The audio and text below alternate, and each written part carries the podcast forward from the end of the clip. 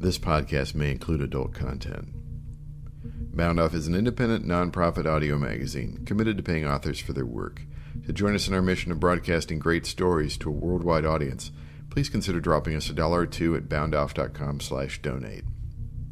Support for this episode comes from the Loft Literary Center, located in Minneapolis, Minnesota, one of the nation's leading literary nonprofits, offering a wide array of creative writing classes for all levels and genres. Online classes are offered seasonally. Find out how to register at loft dot org. Welcome to a special edition of Bound Off, a literary audio broadcast. This edition is a live reading at C S P S in Cedar Rapids, held December first, two thousand twelve, and sponsored by Nubo Books. The reading was a celebration of the second anniversary of Obsolete magazine and featured readings by Obsolete contributors W. Joe Hoppe, Kelly Shriver, Walter Chien, Jonna Higgins-Freese, Todd Colby, and Rich Dana. Obsolete magazine was started in twenty ten as a response to the rapid decline in time-binding media. Obsolete is an old-school newsprint tabloid, complete with slapdash layout, smudgy printing, and inflammatory rhetoric. For more information, visit their website at obsolete mag dot blogspot dot com. W. Joe Hoppe grew up in the Rust Belt town of Jackson, Michigan, and has degrees from Jackson Community College, the University of Michigan, and the University of Texas, where he received a James A. Michener Fellowship. He lives in Austin and teaches English and creative writing at Austin Community College. His first full-length book of poetry, Galvanized, came out in two thousand seven. W. Joe is the proud Mopar Muscle Cars of Austin's two thousand eleven Member of the Year. Called Michael Collins and the Far Side of the Moon. And it's in honor of not the Irish revolutionary, but the astronaut who did not get to walk on the moon. He piloted the command module, but he did get to be the person, the first person who was so completely alone. He didn't even have the earth to look back on and no one to talk to. So uh, I'm, I'm sympathizing with him a little bit through Skype. I can't see y'all. I can see Rich. So anyways, Michael Collins and the Far Side of the Moon. Like angels in their lack of free will, hovering above us purely as agents. Think of Michael Collins. fourteen orbits around the moon, but never getting closer than nine miles to its surface. Command module for Buzz and Neil, trudging their seas of tranquility and glory. While alone above their heads, he circled like a film noir taxi, keeping the motor running for the getaway. But forty-seven minutes of each two-hour orbit found him beyond all contact, in truly cosmic solitude, the far side of the moon, with no earth to look back on, a universe to look out on, all to himself. Okay, well, this next uh, poem's a Texas poem, and it's called Between Austin and San Angelo, and uh, San Angelo's uh, northwest a couple hours Um from Austin. The Texas Department of Transportation meets budgetary constraints by ignoring roadkill. White stripes on mashed black pelts parallel the road commission's painted lines as over the miles skunk scent oscillates between eye-watering and a faintly sexy musk. While stiff-legged deer carcasses are Bambi tragic, fluffy white tails collect road grime, and gaping rib cages beckon the raw red heads of turkey vultures. I've always worried about the buzzards getting enough sustenance to maintain themselves upon the air. Insistent on ornithological accuracy, Larry, the poet laureate, says that there is no bird called a buzzard. There aren't any buzzards in Spain either, so the conquistadors had to steal a word from the locals. Zopilotes soar in Mexican skies. And this is also why in those Clint Eastwood westerns filmed in Spain, excuse me, There's only crows hanging around the gallows. And I'm going to wind up with a poem. It's a longer poem. It's called Trash Dance. And you can look this up on YouTube if you'd like. Uh, it's one of the most fantastic art um, performances I've ever seen. So this is called Trash Dance, with gratitude to Allison Orr, the choreographer for this thing, uh, William Carlos Williams, who I stole lines from, and the City of Austin Solid Waste Services Department, who put the thing on. Among the rain and lights, I saw the figure eight of City of Austin garbage trucks dancing across the abandoned airport asphalt. Among the late summer rain, after five months of drought, and the mighty light of sunset sweeping behind the cloud mountains of the west, and the lights of the trucks themselves, yellow caution spinning, rooftop lights, red brake lights, white, white headlights, the garbage trucks, the automated grabber claw trucks, the dumpster green dead animal truck, they dance. In sinuous lines, regimented rows, lights reflected on the rain-shined pavement, on the safety yellow-green reflectorized vests of solid waste workers, two-step tripping, tipping, big blue recycling bins. Hydraulic arms rise in hallelujahs, claws circle containers, bring them up full, let them down empty, let them drum on the asphalt, let the M C Trashmaster's words hip-hop across the parking lot. Ballet, ballet, booty shaking, spin your bins, and Alamand left, break it down. For the man with the big scraper shovel and the big green truck that removes possums and raccoons, kittens and pink-collared poodles. He passes like a windshield squeegee, words like a prophet from air raid surplus speakers. Street sweepers follow his revelations. His lonesome cowboy secrets will not be left seeping into the pavement, so the tarmac is clean for a brand new scene. Where the spotlights shine on a swan crane solo, five hundred people sit expectant as the driver exits his cab, extends the braces with a pneumatic sigh, and mounts the controls to turn and roll, rise and twist, pirouetting his great articulated arm in the moist night air. It's like a secret we share.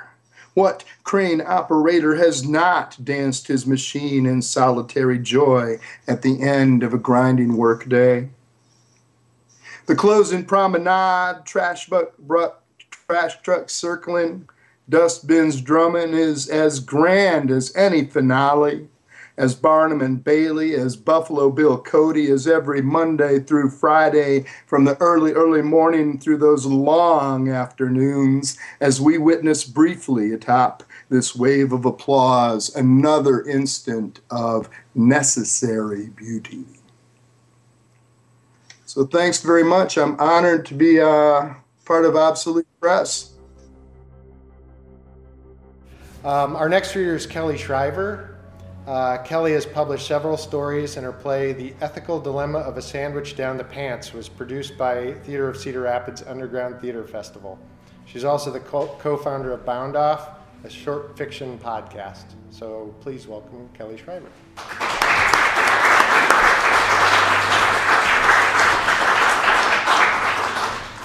All right, let me know if you can, if you have trouble hearing me. Um, So last night in Chicago, um, in the Wicker Park neighborhood, uh, a guy named Kevin uh, was hanging out with his friends.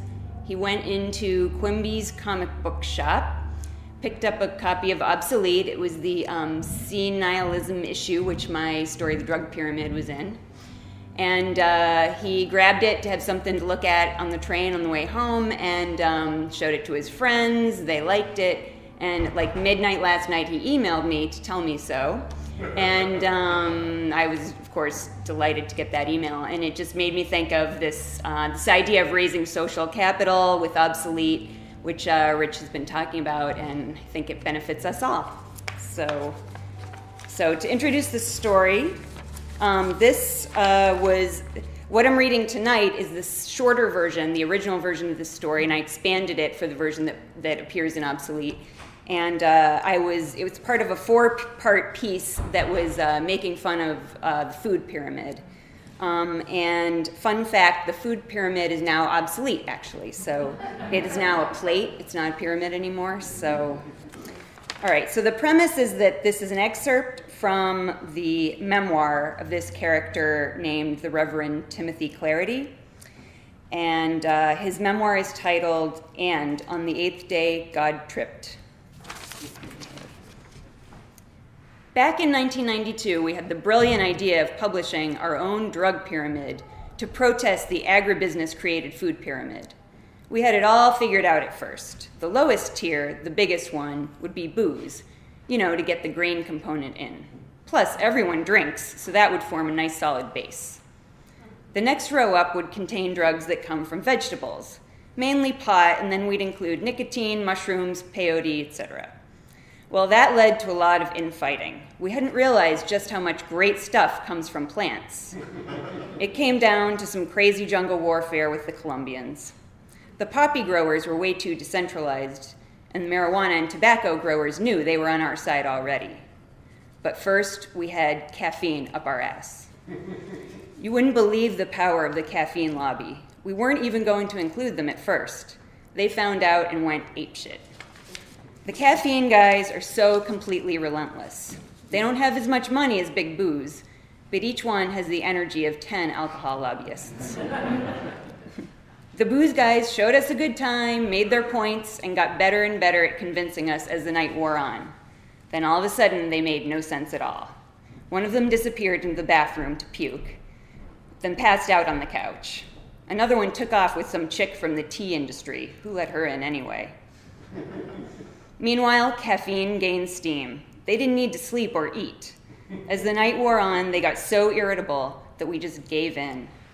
So caffeine got the lowest tier, the widest one, because of their claim that they have the most addicts. We still don't think they're even a real drug. That's all. Just to let you know, something about the model that we've sort of established. Um, it's the magazine's given away for free. Um, we ship bundles around to volunteer, what we call guerrilla distributors, and then they take them out to their local independently owned record stores, bookstores, coffee shops, et cetera. So we've got copies from the Hudson Valley in New York to uh, the Northwest Coast, uh, Portland and Seattle. And um, it's always interesting. I, I um, I've been getting a lot of uh, zines from um, fans in Canada lately, so somehow some, some bundles got, got to Canada, so it's pretty exciting. Our next reader is Walter Chien. Walter is a local writer, uh, works at Mount Mercy, and his story, uh, Quasar Gets a Car, was in issue number four of Obsolete. So please welcome Walter.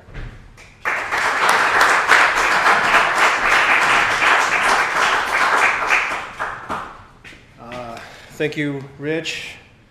Uh, thanks to New Book Books, C S P S. Um, I was at uh, Menards earlier today, and there was a uh, cute little girl sitting in a cart, like three years old or something, just picture perfect. And she saw me, and she uh, waved at me, and she said, uh, hello. And I... Uh, looked back at her and I said, hello, how are you? Um, but she kind of kept my gaze, you know, usually they just kind of do something else. She kept my gaze and she said, and she kind of looked at me and she pointed her finger at me and she said, uh, you look like, but before she could finish, her mom put her hand over her mouth. So, just kind of left hanging there.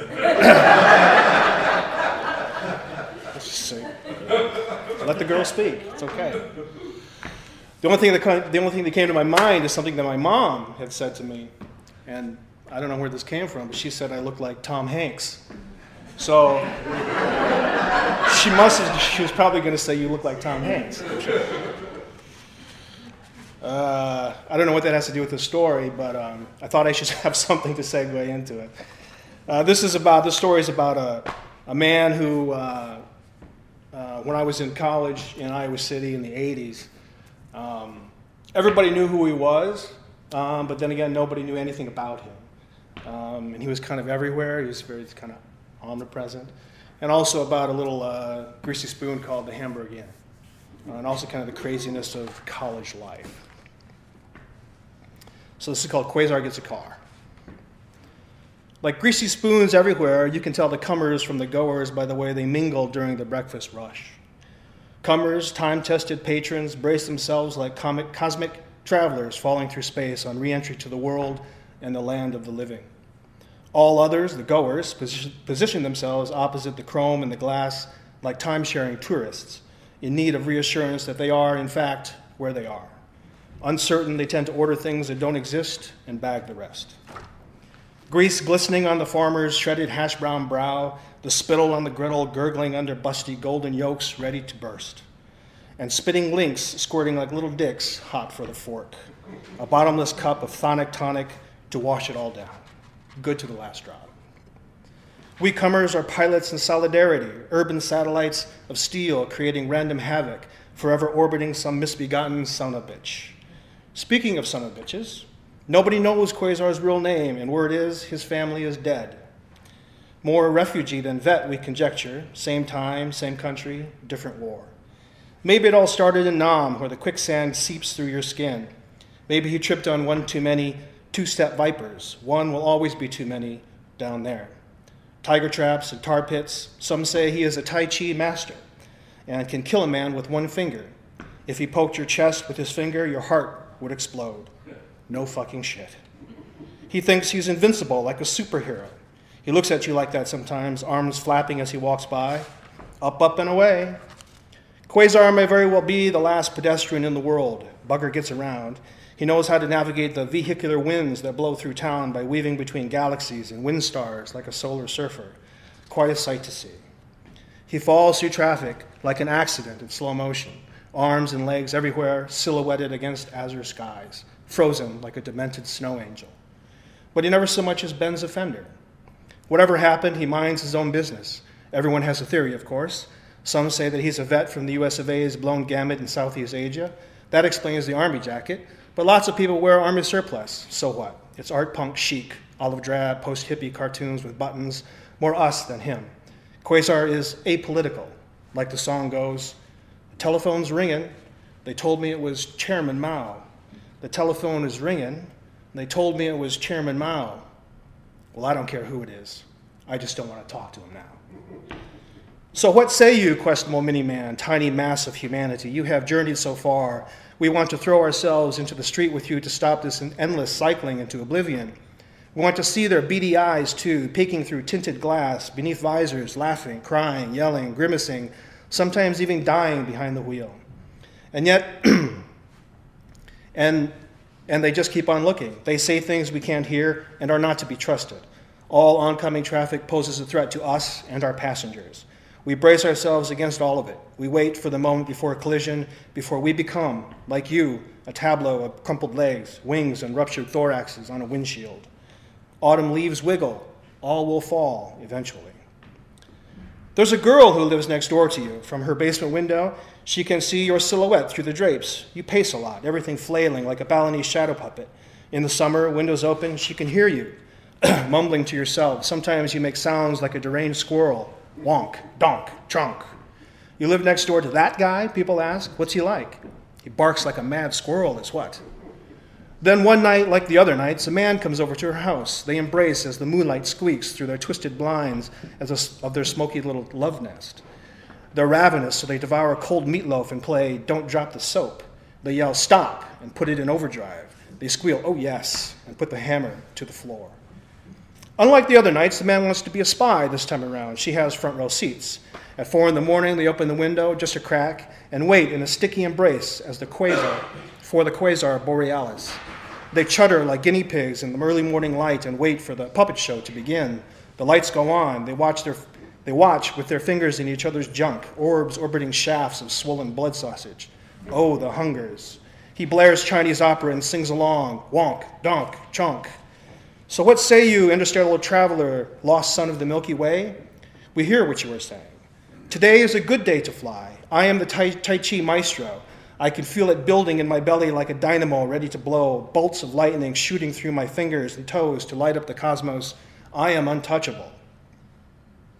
Now look what you've done. We're famished. Boy and girls scurry over moon gravel and climb aboard their little red Saturn. As they roll down, as they roll out, they turn around to see you following, limbs flapping in hot pursuit, blown forward by the hot solar winds. She wraps her arms around his neck and licks circles around his diamond-studded earlobe. I see me. I am center stage. Sing, sing, I say. Skylark, Thunderbird, Firebird, sing. This is my destiny. It's five a m by the time they re-enter the atmosphere. We spot them as they arrive at the greasiest spoon in town. The bench below the big picture window is filled with scratchy souls waiting for an open booth, the window offering a clear view of the orbiting traffic like white noise against the yellow glare of a new day.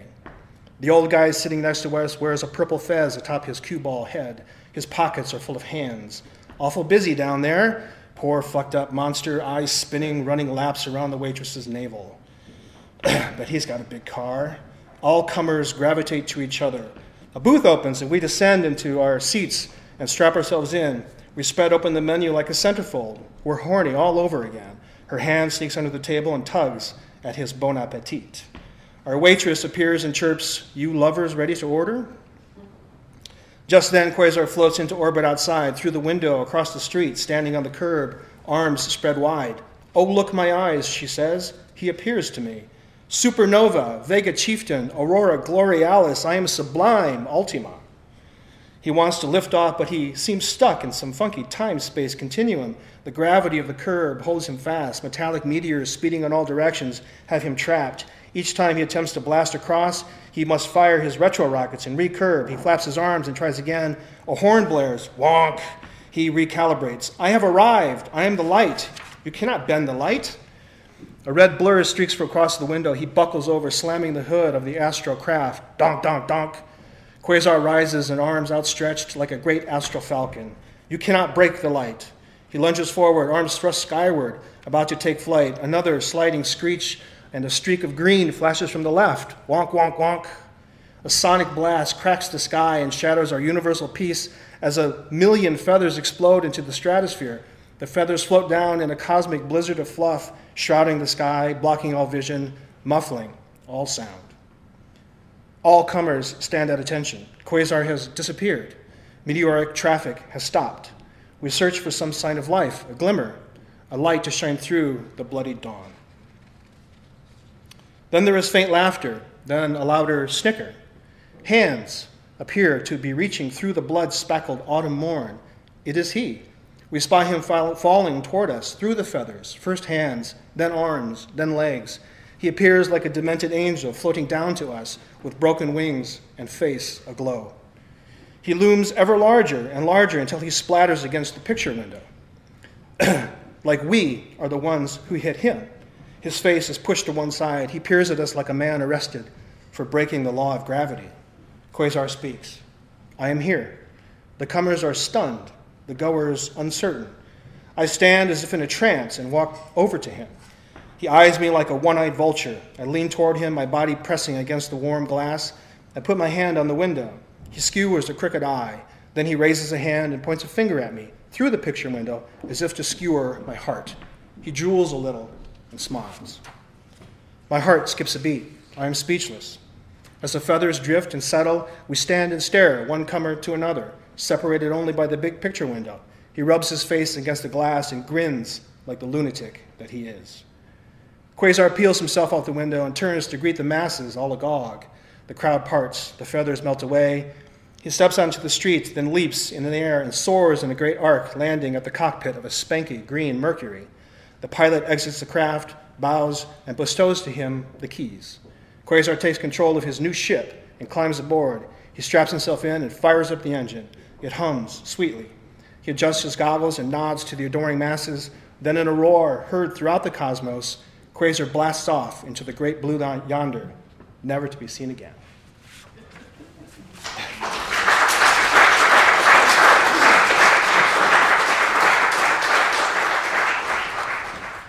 Our next reader is Jonna Higgins-Freese. Jonna's writing has appeared in Grist, the Wapsipinicon Almanac, and Earthlight magazine, as well as an anthology, This Sacred Earth, which is widely used in college courses on spirituality and the environment. She is currently seeking an agent for her book, All We Can Do, a memoir of parenting and illness. And I'd like to invite Jonna to the podium, and we've got a couple of slides we need to get up here. Anyway, let's have some applause for Jonna. Thank you.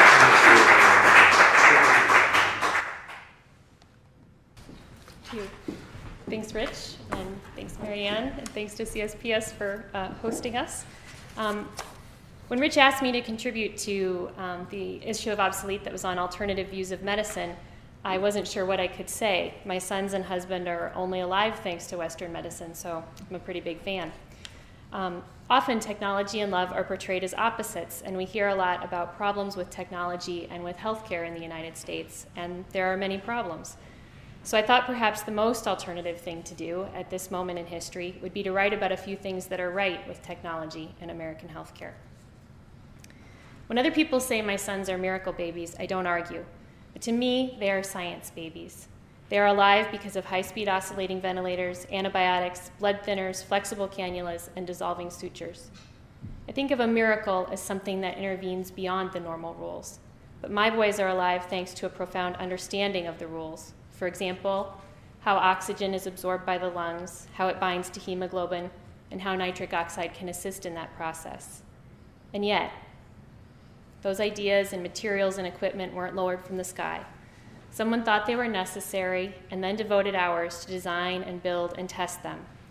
What really strikes me as a miracle, or at least something I hadn't known before I became intimately involved with American healthcare, is the way in which technology can be love. For the first three weeks of his life, my older son, Ruben, was on a high-speed oscillating ventilator. It didn't so much help him breathe in the sense we normally think of it, as jiggle air into his lungs by vibrating them over one hundred times a minute. But he didn't get better.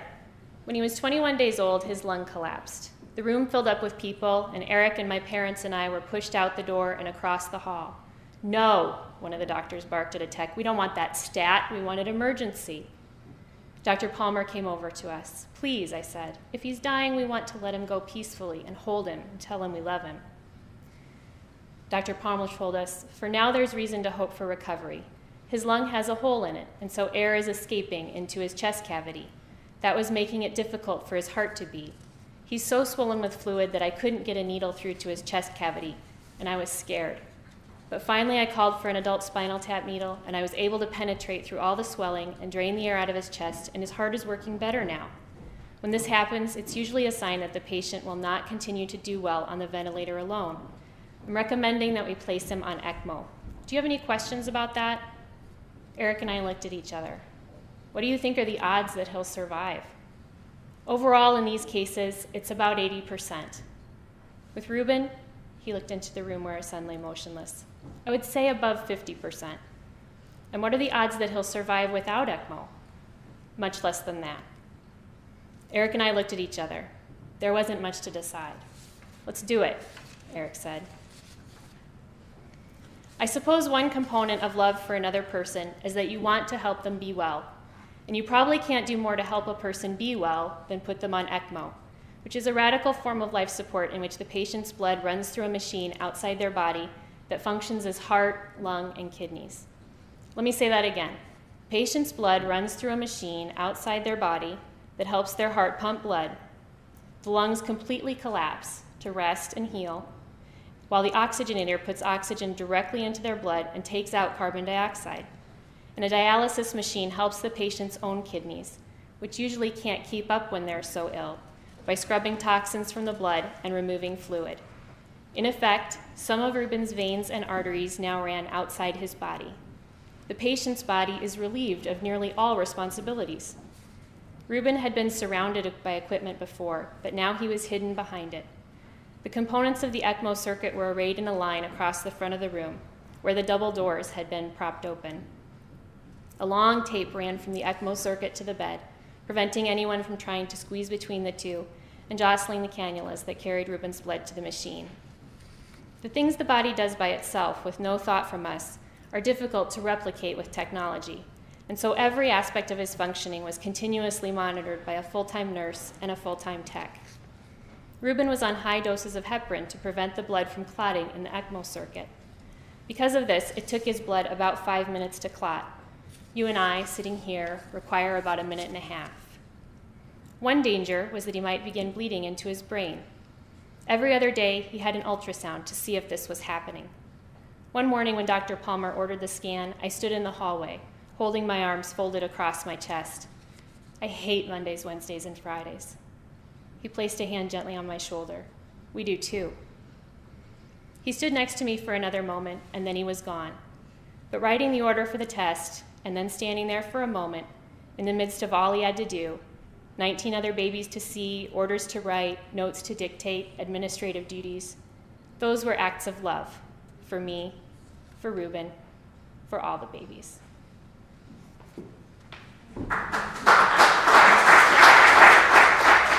Todd Colby is an Iowa native and poet living in Brooklyn, New York.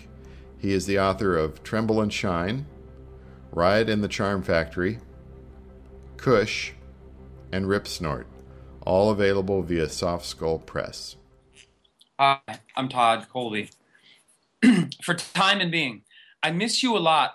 Like totally trying to attach a wristwatch to thin air is disastrous, or trying to wave goodbye with a phantom limb is just so retarded.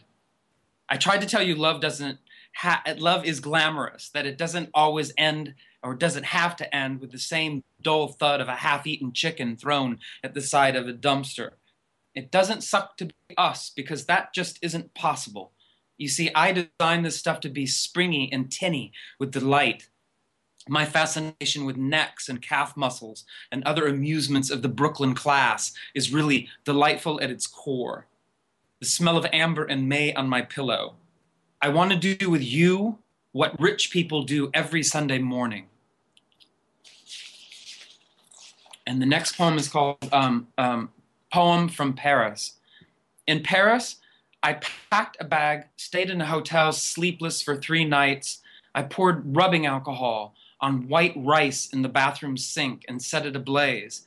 It was a rite of purification that got me thrown out of the hotel. Top ten facts. Fact. Lou Reed invented the modern dial tone in nineteen sixty-six for Bell Laboratories. Fact. Keith Moon had all of his suits handmade by the same Parisian tailor as the French psychoanalyst Jacques Lacan. Fact. David Bowie owns a building in Los Angeles that contains three rental units and one commercial space on the ground floor. Fact. Steven Tyler has run seven marathons. His best finishing time is two fifty-six, making him one of the fastest marathoners in his age group. Fact.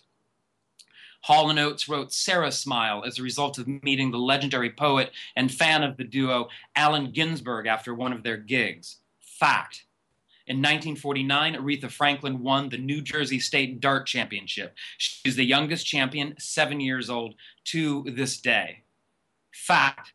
In nineteen seventy-nine, Robert Plant inherited seventy-six percent controlling interest in the Bear Aspirin Company from his late grandfather, Franklin Plant. Fact. Bob Dylan proposed to his first wife, Sarah, in a Sears and Roebuck store in East Lansing, Michigan, as they shopped for a refrigerator. Fact. John Lennon had such a severe shellfish allergy that he could not even be in the same room as a lobster. Fact. Donny Osmond has a collection of over five thousand old T V guides in his basement in Salt Lake City. Fact. Alice Cooper lives in Utica, New York, on a dry-docked houseboat.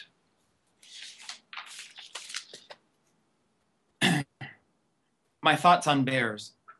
When bears are depicted as playing cards or smoking cigars, it contributes to people feeling like they could be friends with bears, or that hanging out with a bear in nature might be a funny or entertaining way to pass the time and make a new friend. Most bears I know are stupid and selfish, and yet bears are rarely held accountable for their actions simply because they're bears, and that's, that's bullshit. When stupid and selfish bears slap people on the back and surprise them with outward signs of affection, Uh, people often get the wrong idea and get too friendly with bears and like want to hang out with bears and play sports with bears and G-chat with bears and other stuff like that. And that's just not fair to all the people that need real friends. I like pictures of bears better where the bears are doing things they would normally do in the wild. Um, and then um, I just have two, uh, two short ones left, and this will be called Body Poem. Really, really all a body is for is jumping up and down in front of relatives when they come over. You can do that in front of them because they sort of have to be there and put up with you and watch what you do from the best, which is jump up and down like a fucking weirdo. And I'm going to close out this poem, or this uh, this set of. Yeah, I'm going to close this. I'm going to close this out, man. With uh, be cool, everybody. Be cool. Be cool, everybody. Be cool, because something has been put into your body that makes you forget the hassles of the man and takes away your unrealistic expectations of the future. So you can just be kicking back with a lot of inappropriate thoughts and some really strong coffee. Good luck, everybody. Rich Dana is a writer, artist, and carpenter, and the publisher of Obsolete. He has been a zine maker since the seventies. He is interested in media theory and general semantics, and is obsessed with repurposing technology. Near the end of Rich's reading, the live recording stopped, so he later re-recorded the missing section. Oh, great. I'm going to read a short piece from the manus- nearly complete manuscript for the new Best of Obsolete book. And ironically enough, it's a piece that never ran in Obsolete. Uh, it's one of the bonus pieces. Um, there are several, uh, several new or uh, unpublished pieces. And this is something that I wrote back during the twenty ten election. It's called Why I Blame Rush, the Band, Not Limbaugh, for the Tea Party.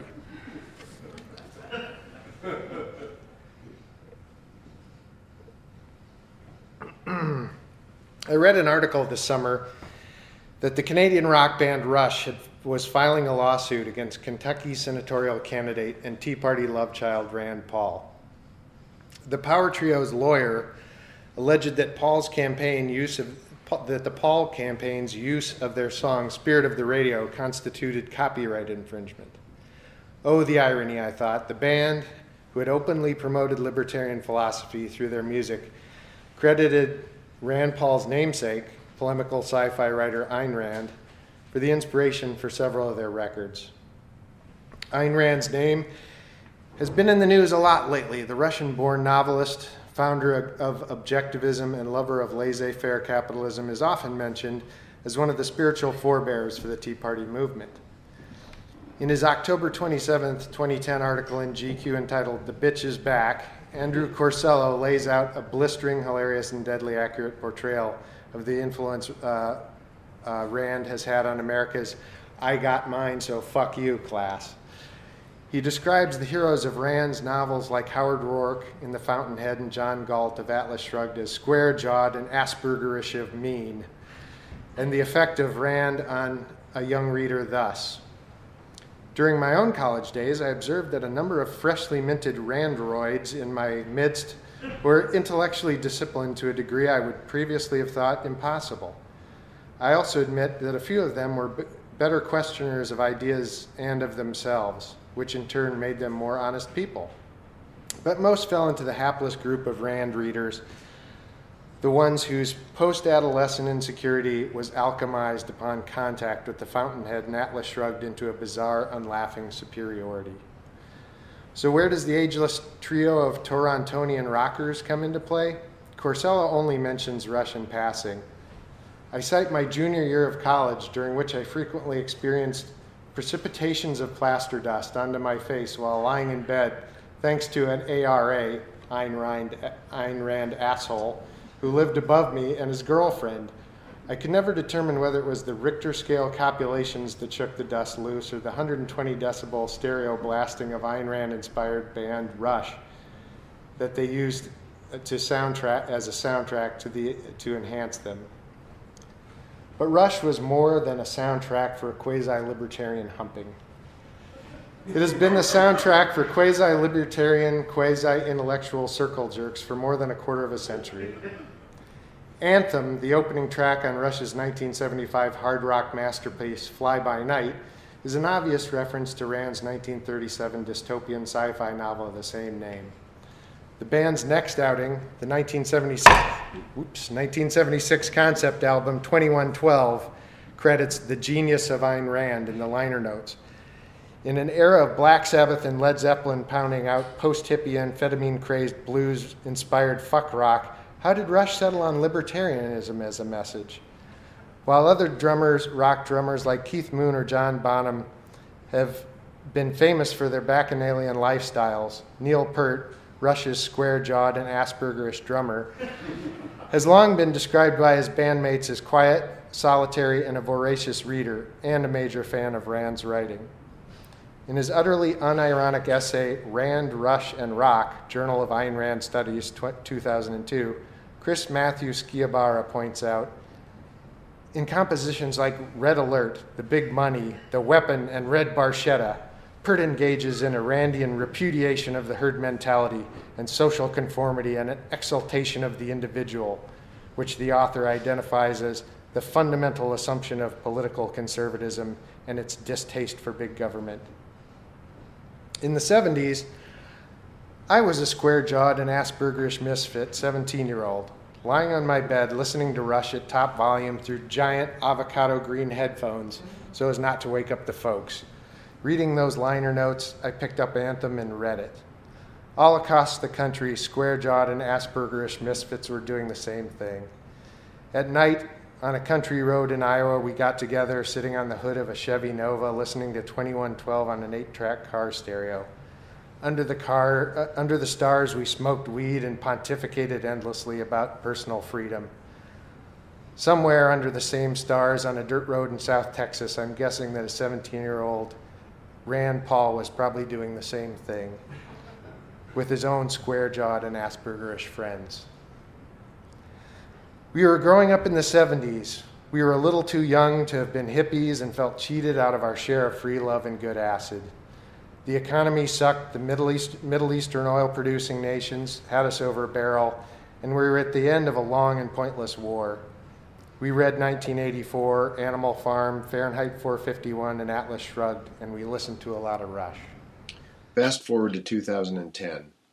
The economy sucks, the Middle Eastern oil-producing nations have us over a barrel, and we are at the end of a long and pointless war.